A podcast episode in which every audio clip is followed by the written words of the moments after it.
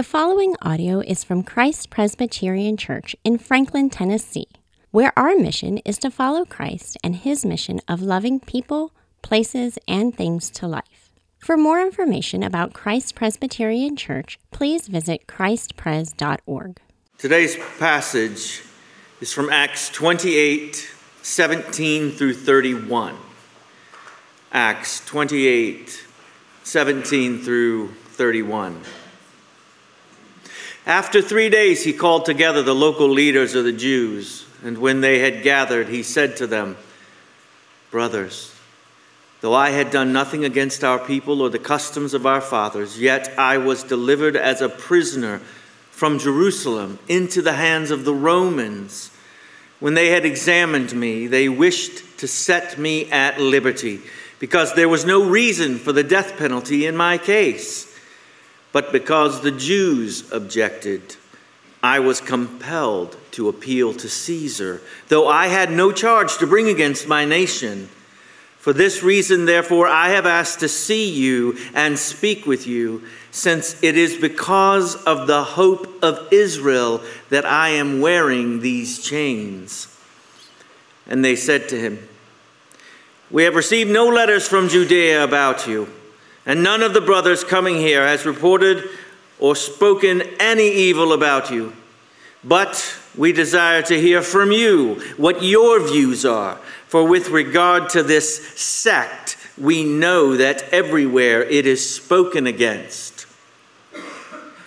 And when they had appointed a day for him, they came to him at his lodging in greater numbers.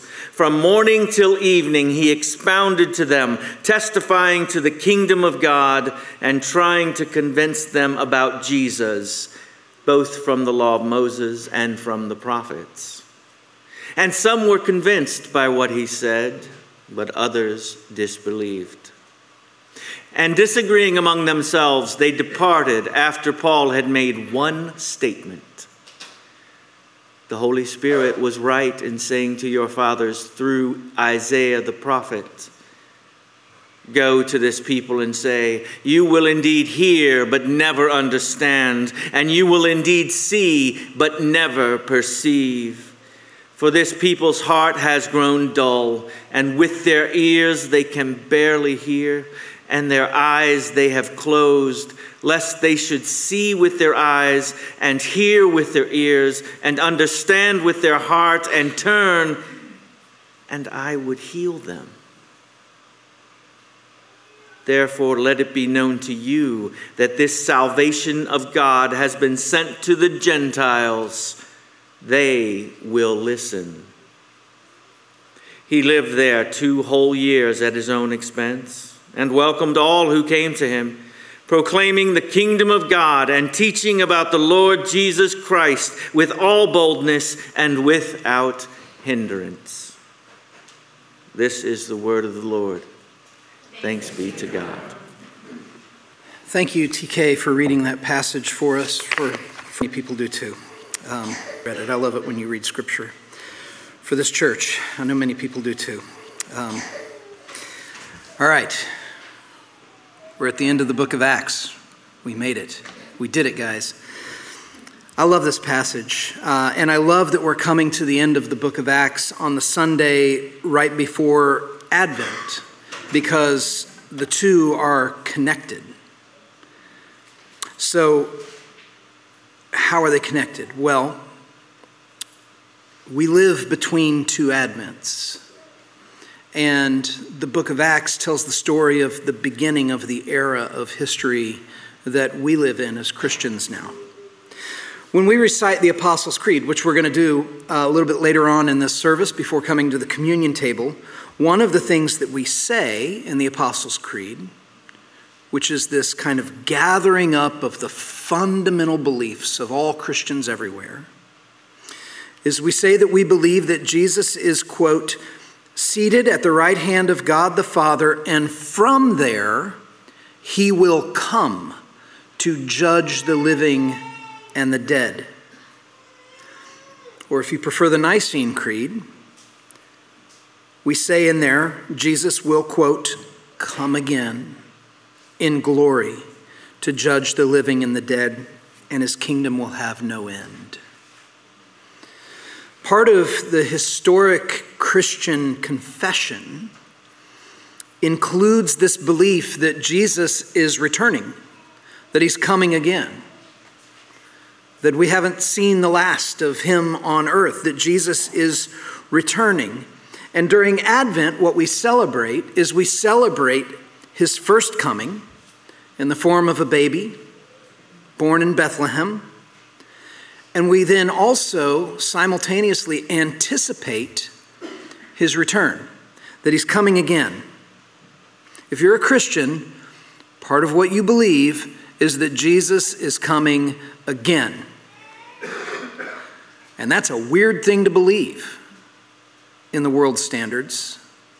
But if this is our Father's world, if he made it, if Christ is present at creation, he's coming again. He says he's coming again to judge the living and the dead. And what that means is when we celebrate Advent, we're remembering the first coming of Jesus, we're anticipating the second, and we're acknowledging that we live between these two Advents. And so the book of Acts is so helpful for us because it is the historical record of the early days of this era that we live in, the era between the advents of Christ, his first coming and his second coming, the formation of the early church. And so what I want to do is I want to unpack the passage that TK just read for us, and then I want to spend most of our time together actually reflecting and looking at the lives of some of the major characters in the book of Acts and what happened to them after the book closes.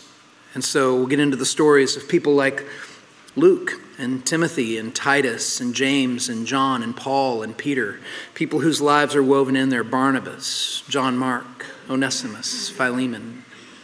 So we'll get to that. But first, let's look at what's happening here. So last week we talked about Paul and the shipwreck that he was in, and they ended up on the island of Malta, and they had to stay there in winter and wait until the seas were safe to travel again. 3 months has now passed in Malta, and the seas become safe for travel, and so Paul, as a prisoner, and his companions are now taken to Rome. And they get to Rome, and after 3 days of being there, Paul asks for the leaders of the synagogue to come to him. And this was his pattern when he would enter a city. He would preach the gospel first to the Jews and then to the Gentiles. This was a pattern that he had throughout his ministry. And here he does it again, only in this situation, he can't go to the synagogue because he's in prison. And so they have to come to them. It's house arrest. People can come and visit him, but he can't go to them. They have to come to him. And so he asks for the leaders of the synagogue in Rome to come. And part of the reason I think he wants them to come is because the Roman leaders of the synagogue have a lot of influence that could potentially get Paul released. How? Well, if they hear from him and they find that there's really no reason for him to be in chains, then that opinion is going to carry a lot of weight with the Roman authorities, who have very little interest in settling religious disputes. That's not their job. That's not what they want to be about. And so if the synagogue leaders can say to the Roman officials, he's not a problem, that's good for Paul. And so he gathers, they come and they listen, and he presents his case. And one of the things that he says to them is so fascinating. He says, listen, this is my paraphrase. He says, listen, I'm not here to cause you any trouble. He says, I haven't come here to bring charges against you, the prisoner says. But if you'll indulge me, what I'd like is I'd like to explain myself to you, because I was sent to Rome because I believe that the Messiah has come. And the Jewish leadership believed in the Messiah. And Paul's saying, you know the hope of Israel? I believe that the hope of Israel has come, the Messiah. So I'm not in chains because of my betrayal of Israel's hope. I'm in chains because of my loyalty to Israel's hope. And then the leaders say to him, this is also fascinating, they say to him, we don't know anything about your case. So after all that he's been through, getting arrested in Jerusalem, taken to Caesarea, being imprisoned there for 2 years, going on this this voyage across the sea where they're shipwrecked in Malta. He finally gets to Rome to appeal his case to Caesar because the religious leaders are bringing this charge against him. He has the religious leaders of Rome there, and they say, "We don't know anything about why you're here. But we have heard of you, and we've received no letter from Judea discussing your case. We haven't even come across anybody who's spoken evil of you. But we do want to hear from you. And the reason we want to hear from you is because even though we're unfamiliar with your case, we know that Jews throughout Rome speak against the sect to which you belong, which has a church here in Rome." Oh, how'd that happen? How is there a church in Rome? Paul hasn't been there yet. Somebody else has. Peter. Peter has been there, and he's proclaimed the gospel. And when Paul comes in chains into Rome, there's already a church. There are believers there. And so the religious leaders say, "Let us gather up our leadership and come back at a later date so you can explain to us what all this is about." And so that's what they do. They set a time with Paul when they're going to come back with the rest of their colleagues, and they're going to hear him explain what it is that he believes. And so that day comes, and then this large number of local leaders come to Paul's house where he's under house arrest. They get there in the morning, and the passage says, from morning until night, Paul proclaimed the gospel to them. Can you imagine? Can you imagine what that must have been like for Paul to finally be there in Rome, which he'd had his eyes set on for a long time? The Lord had told him, "You're going to go proclaim the gospel in Rome." And there he is, and he's doing it. What happens? The same thing that happened everywhere he preached the gospel.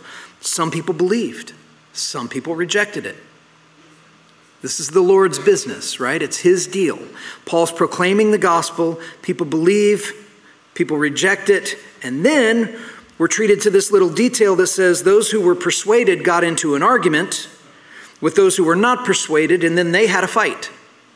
And they argued, and they argued, and there were a lot of people kind of hanging around, and those who were really into the argument stuck around, and those who were not that into the argument started to just go home until it just kind of filtered out. And then there were not that many people left. But after that meeting, people kept coming back to hear from Paul. Others would hear and they'd just dismiss him. But others would hear and listen. But none of them, those who believed and those who disbelieved, none of them pressed for his death. None of them said, "This man deserves to die." And then Paul spent the next 2 years under house arrest. So if you're keeping score at home, right? He was arrested in Jerusalem probably 4.5 to 5 years before he gets released in Rome. It's a long period of time. And while he's under house arrest, he pays his own way through tent making and through the generosity of other Christians, believers there in Rome, believers around the Roman Empire. And he's under constant watch of a soldier. Sometimes he's chained to this guard, sometimes he's not. But he continues this work as an evangelist. He continues proclaiming the gospel of Jesus Christ. This one who said, "I've resolved to know Christ and him crucified and nothing else." That's what he continues to do. And though he couldn't travel, people are now coming to him. And many people come to hear him teach.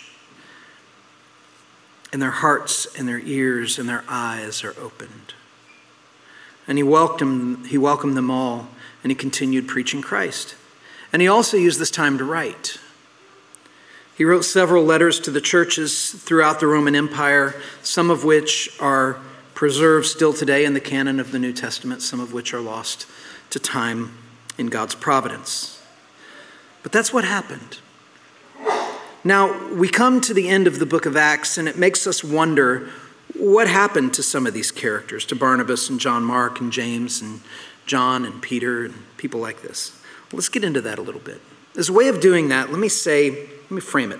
So it's Thanksgiving weekend. When we gather together Many of you are here, you're seated with people you spent Thanksgiving with, people who have come in from out of town perhaps, or you know, you're spending an extended weekend together and you're here. For many of us during the holidays, part of what makes the season what it is that we have rhythms and routines, places we go, people we see, things we eat, recipes we make, right? And we sort of look to these seasons to be seasons of great stability and predictability. But then things happen in our lives where those routines get upset, right? Somebody moves away. Somebody passes away. Somebody gets married and now there's a new family in the mix. All kinds of things. You can do one thing for Thanksgiving or Christmas 10 years in a row, and eventually at some point you're going to do something different probably. And for some of us, that can be very upsetting because part of what we're trying to do is have our feet planted. We're trying to get into a rhythm where we know what's going to happen. And then we get kind of just spun forward into these new things, and we have to embrace them, and we have to welcome them, and we have to adapt, and we have to grow, and we have to feel kind of out of sorts, and we have to feel unsure of what the future is going to hold and what this is going to look like, and are we forming a new tradition or are we not? And we just don't even know. And when we look at the lives of the people that we're about to talk about here, these are people who, when Jesus entered the picture into their lives, whatever it was that they thought their lives were going to be, whatever they thought their lives were going to look like, changed. Flannery O'Connor said it this way: Jesus done thrown everything off balance. That's what he does, right? He takes us, and it's like Rich Mullins saying, he shakes us forward and shakes us free. And so we have these people, none of whom are doing what they imagined they were going to be doing probably when they were children. They couldn't have. So what happened to them? A lot of the central figures in the early church, what happens to their stories is historically a bit unclear, but there are clues that help us piece things together, and early church historians who make comments and write about these characters, and it helps us put together some of the puzzle. But one of the things that runs through the puzzle is there's just suffering after suffering after suffering. So let's get into that, yeah? James, the brother of Jesus. Not James of Peter, James, and John, but James, the brother of Jesus, who did not believe that his brother was the Messiah prior to the crucifixion and the resurrection. That James. James, Jesus' brother, who was the leader of the church in Jerusalem for many years. The James that Paul visited when he was arrested in Jerusalem. Though James didn't accept Jesus as the Messiah prior to the resurrection, we read about that in Mark 3:21, he and his other brothers all came to believe that Jesus was the Christ after he was raised from the dead, and they gave their lives to the building of the church, 1 Corinthians 9:1-5. Though James's brothers went out as missionaries, James felt called by God to serve the church in Jerusalem. Galatians 2:9, we learn about that. The epistle which bears his name, the epistle of James, this is a fascinating detail about James' epistle, is thought to be one of the earliest letters to circulate, meaning that the book of James would have stood alone for a time as many people's only written explanation of the Christian life. That's wild, especially if you've read the book of James. To have this letter that is telling you, live a holy life. It would have been the only thing people would have had for a period of times. James died as a martyr.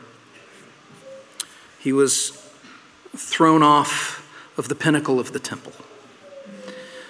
There was an early church historian, Eusebius of Caesarea, who described his death. He said, the scribes and the Pharisees placed James upon the pinnacle of the temple and threw down the just man, and they began to stone him, for he was not killed by the fall.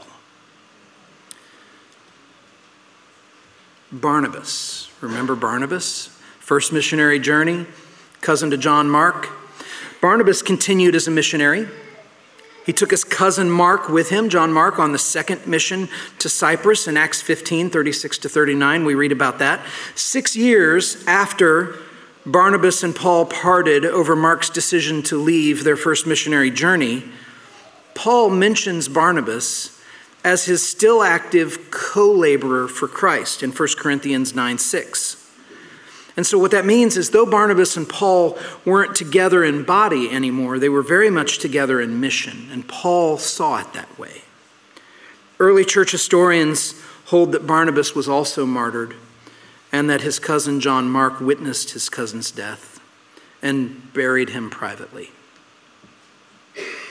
John Mark, for his part, he resurfaces in Scripture about 10 years after leaving Paul on that first missionary journey. Interestingly, it's Paul himself who mentions John Mark in his letter to the Colossian church. What he does is he asks them to welcome John Mark when he comes, because he's coming not just as Paul's assistant, but as one of Paul's fellow laborers in the gospel. During Paul's imprisonment in Rome, he asked Timothy to bring John Mark when he came, because John Mark was useful to him, 2 Timothy 4:11. Simon Peter also benefited from John Mark's service and counted him as a son, we read in 1 Peter 5:13.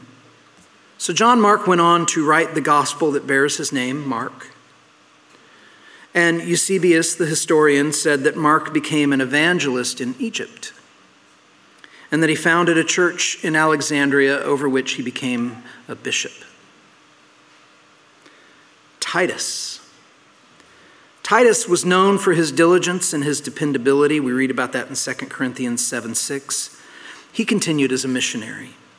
Paul charged him to strengthen the churches through sound doctrinal teaching, through good works. And he told Titus, appoint elders in every city where you visit, elders in the church. Later, Titus took the gospel to Dalmatia, which is present-day Croatia. We read about that in 2 Timothy 4:10. And there he lived out the remainder of his days in Croatia. Timothy was Paul's dear son in the faith. He led the church in Ephesus, and he also traveled to tend to Paul during his Roman imprisonment. So while Paul is in Rome, Timothy is tending to him. We see that in Colossians 1:1, Philippians 1:1, and the first verse of Philemon. Paul commends Timothy as an example of Christ-like character. He's humble, he's teachable, he's gentle. Early records by Eusebius suggest that Timothy became the first bishop of Ephesus, and his remains were later interred in the Church of the Apostles in Istanbul. I can't wait to tell you about the second bishop of Ephesus. But before I do that, let's talk about Luke. Luke stayed with Paul during his imprisonment in Caesarea and in Rome. We remember from last week when we were reading the story of the shipwreck that all of a sudden in the book of Acts, the narrator is using the term we. We were shipwrecked on the island of Malta. That's Luke writing. He was with Paul when this was happening. And he was with him not just to care for him, but Luke was there because he was studying. He was gathering up stories and doctrine for the two books that he was writing, the gospel bearing his name, Luke, and the Acts of the Apostles. As a writer, Luke showed a remarkable command and elegance when it came to using the Greek language. He cared deeply about historical accuracy. And along with being a writer, some traditions also hold that Luke was a painter. And I so wish I had more information about that. Some believe that Luke was martyred. Others say that he died of old age at 84 while living in Greece. Onesimus and Philemon, the runaway slave and the former slaveholder, who both became Christians. What happened to them? Scholars believe the fact that Paul's letter to Philemon was preserved and distributed among the churches indicates that Philemon did in fact receive Onesimus back as a brother, and that he freed him, and then sent him back to minister alongside Paul as Paul had requested in Philemon verses 13 and 14. Some historians believe that Onesimus himself went on to become the second bishop in Ephesus, that he took over for Timothy, that he was there 50 years after his conversion and became the bishop of Ephesus. John and Peter. After they were arrested in the temple for preaching Christ, they both continued to lead as pillars of the church in Jerusalem until the Lord led them on to works in other places. John served the church in Ephesus for a season before being exiled to the island of Patmos by the Roman Emperor Domitian, who reigned from AD 81 to 96. While he was in Patmos, John had the vision that he wrote about in Revelation. And after Domitian's death, it seems that John returned to Ephesus. And he wrote the gospel bearing his name and the three epistles bearing his name, 1st, 2nd, and 3rd John, and then the book of Revelation. And he did all this as an old man during the last quarter of the first century. John was the only one of the original 12 disciples to die of natural causes. Judas took his own life, and then the other 10 were martyred. Peter, Simon Peter, was crucified by Nero in Rome around AD 64. Jesus alluded to his martyrdom in John 21, 18 to 19. Peter, the legend goes, asked to be crucified upside down because he did not count himself worthy to die in the same manner as his Lord.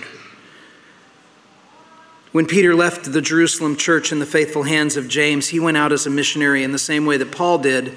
And around the time Nero came to power in early AD 60s, Peter arrived in Rome, and there he preached Christ, and a church was founded.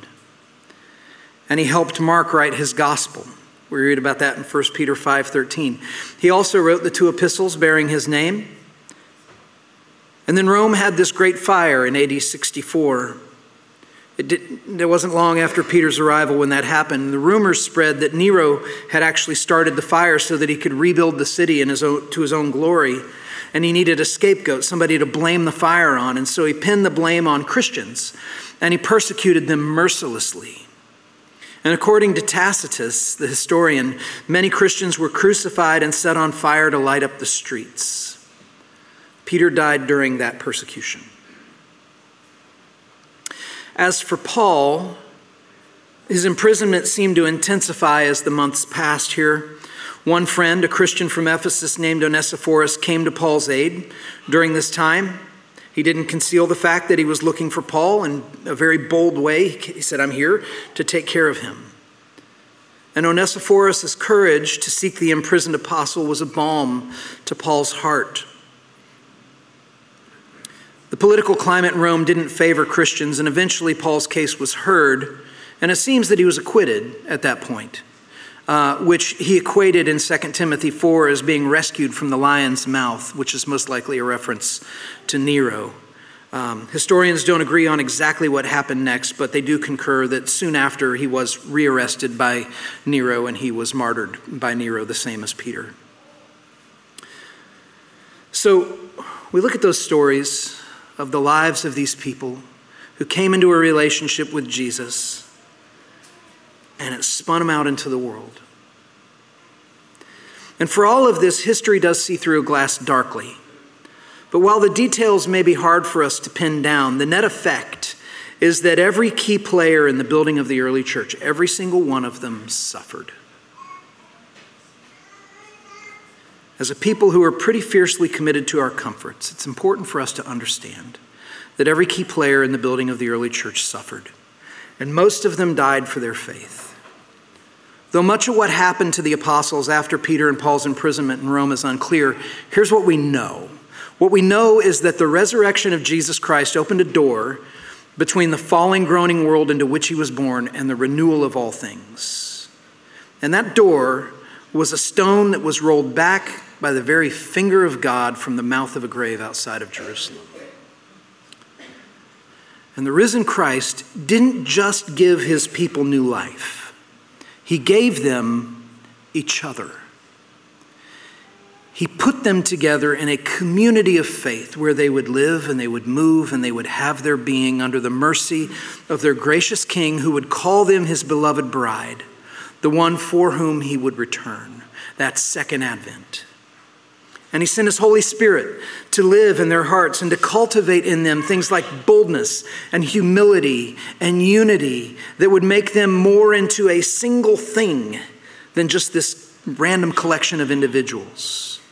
Together they would be the church, the church, and they would be radiant, and they would be the beloved bride of Christ. And so after the resurrection of Jesus, his disciples lived the remainder of their days laying down their lives for the sake of making known his gospel. But what came from them through the power of the Holy Spirit was a movement that spread like a fire around the world and continues even now. Believers in Jesus Christ are those who once walked in darkness but have since been brought into the light of God's truth. And there's mystery here. There's so much mystery here. There's mystery in every facet of this story. But also, even though God is mysterious, he has chosen not to be unknowable. Instead, what he's done is he's given us his word. Told is a story with poetry and teaching woven through. And what does that word tell us? It tells us that he has worked in time and space through politics and kingdoms, and also through an unassuming virgin and lowly fisherman to make himself known and to accomplish his will. He has parted the seas and he has raised the dead. And he has comforted the afflicted and he has afflicted the comfortable. He has commissioned his people to proclaim his grace, and then he has gathered them to himself when they have died doing that.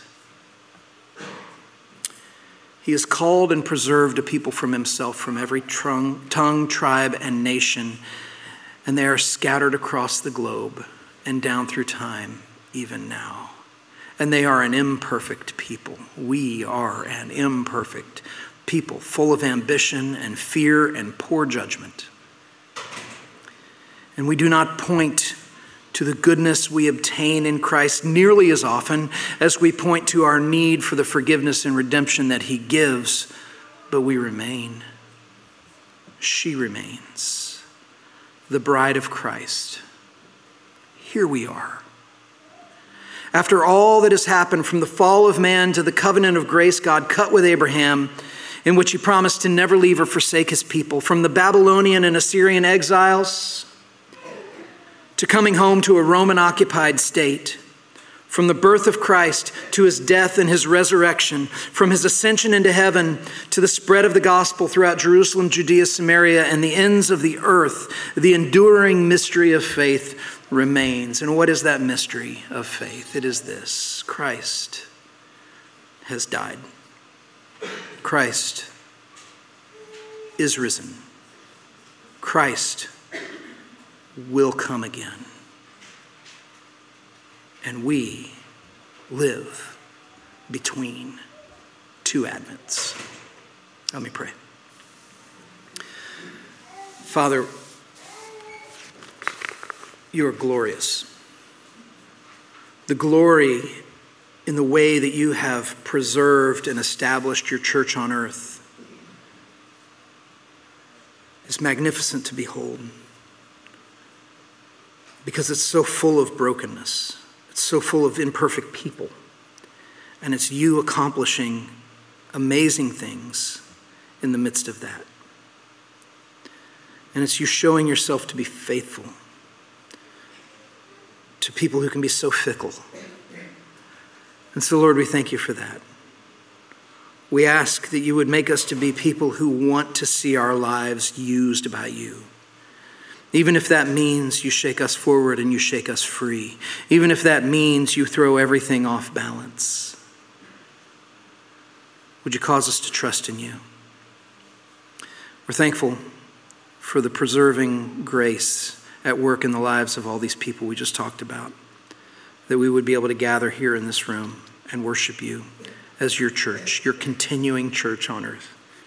It's in your name, Jesus, we pray. Amen.